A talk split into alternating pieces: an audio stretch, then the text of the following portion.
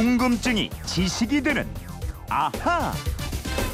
네, 주간 아하 시간입니다. 지난 한 주 동안 풀어드린 궁금증과 그 핵심 내용 김초롱 아나운서와 다시 정리해 보겠습니다. 어서 오세요. 안녕하세요.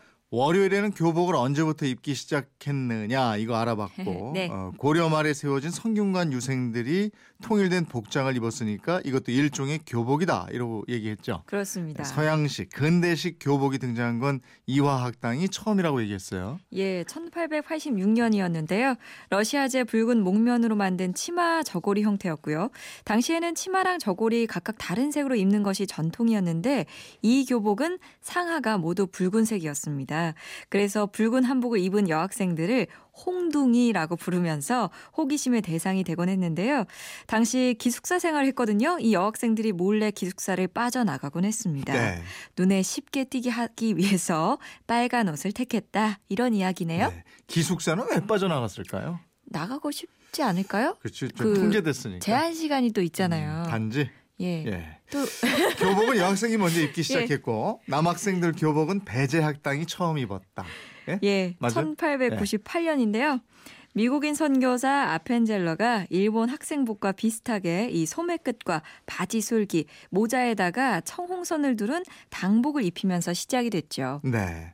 화요일에는 국립공원에 들어갈 때 내는 돈, 정확히는 문화재 관람료에 대한 궁금증을 풀었는데 국립공원 안에 있는 사찰들이 모두 문화재 관람료를 받는 건 아니다. 이랬어요. 예. 거의 받지만 100% 전부는 아닙니다.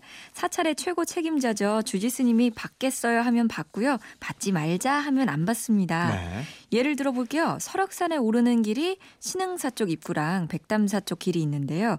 신흥사로 가는 설악산 입구에서는 문화재 관람료를 받고 있습니다.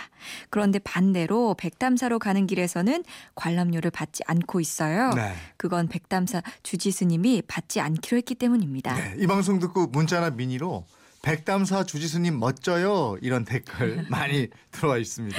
예. 아니, 거기다가 불교 신자 신도증이 있으면 문화재 관람료를 내지 않고 들어갈 수 있대요. 이런 말씀 많이 주셨습니다. 예. 수요일에는 대보름날 부럼을 깨물고 오곡밥을 먹는 이유에 대해서 알려드렸는데 예. 김초롱 씨가 부럼을 깨물 때 큰 소리가 나게 아작내야 한다. 이래서 많은 분들이 거기에 대한 문자 주셨어요. 그리고 예. 아작 김초롱. 그렇습니다. 아작 김초롱답게 아작 아작 부럼을 씹었는데 이재용 아나운서도 부럼 하셨어요? 아, 예, 했습니다. 예. 그때 김초롱 아나운서가 줘서 예. 예, 땅콩. 아, 예, 맞아요. 그리고 집에 가서. 뭐 집에 가니까 또 준비가 아, 돼? 있었어요. 예. 잘하셨네요. 이 부럼은 부스럼에서 나온 말이고요. 껍질이 단단한 열매를 깨물어서 문 밖으로 던져야 이 부스럼이 없는 한 해를 보낼 수 있다고 해서 생긴 풍습입니다. 우리 선조들이 깨물 때 단번에 깨물어서 큰 소리를 내야 아작 소리를 내야 이 부스럼을 퍼뜨리는 엽기가 깜짝 놀라서 도망간다고 생각했어요. 근데 또 이가 약하신 분들 이거 오히려 딱딱한 거 하다가 이가 깨지실 수 있으니까 네. 조심하시고요. 호두 같은 거. 예. 그죠? 예. 호두를 이로 깬단 말이에요? 그럼요. 어이, 전 아, 안 손으로도? 안 되던데. 그래요? 예. 뭐 각자 나름대로 깨면 되죠. 어우, 튼튼하시네요. 오곡밥은 신라 소지왕이 까마귀 덕분에 목숨을 구한 다음에 생긴 풍속이다 이렇게 예, 예. 얘기했죠. 이 소지왕이 모반을 계획했던 사람들을 까마귀의 도움으로 물리치게 됐어요. 네. 이후에 정월 대보름을 오기일, 까마귀 기일로 정하고요. 까마귀를 위해서 찰밥을 지어서 제사를 지냈습니다. 이게 오늘날까지 이어져 오는 거예요. 네.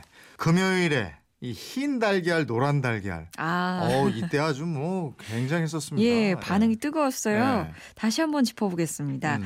달걀 껍질 색깔이 암탉 털 색깔을 닮은 거라고 말씀을 드렸고요. 네. 닭 품종 중에 백색 레그온이나 미놀카 같은 종은 털 색깔이 하얗거든요. 음. 그래서 흰 알을 낳고 갈색이나 노란색은 뭐 뉴햄프셔, 로드 아일랜드 레드 이런 종은 황색, 그야말로 노란색 알을 낳는 거예요. 네.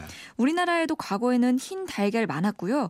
노란 달걀이 영양도 좋고 몸에 더 좋을 것이란 이런 인식이 퍼지면서 흰 달걀을 거의 볼 수 없게 된 거예요. 네. 영양 차이는 하나도 없는데 그런 네. 인식이 바뀌면서 흰 달걀이 사라지게 됐다. 그러니까요. 예. 그러고 보면 한번 뿌리 박힌 고정관념이 이렇게 음. 무서운 거다 이런 얘기도 했죠. 문자로 그 달걀 세운 사진 많이 보내주셨어요. 네, 그러면서 이제 달걀 세우는 얘기 했는데 네. 아니 많은 분들이 성공하셨더라고요. 그러니까요. 어떤 분은 10초 만에 예, 세웠다는 분들. 해보시라니까요. 아 저는 안 됐어요. 저도 해봤죠. 노력을 좀 더 하십시오. 왜 그럴까? 내 집중이 네. 안 되나요? 제가 음. 좀 산만해요? 인내심을 좀 그건 아니죠. 인내심을 좀 가지세요. 예. 다시 한번 해볼게요.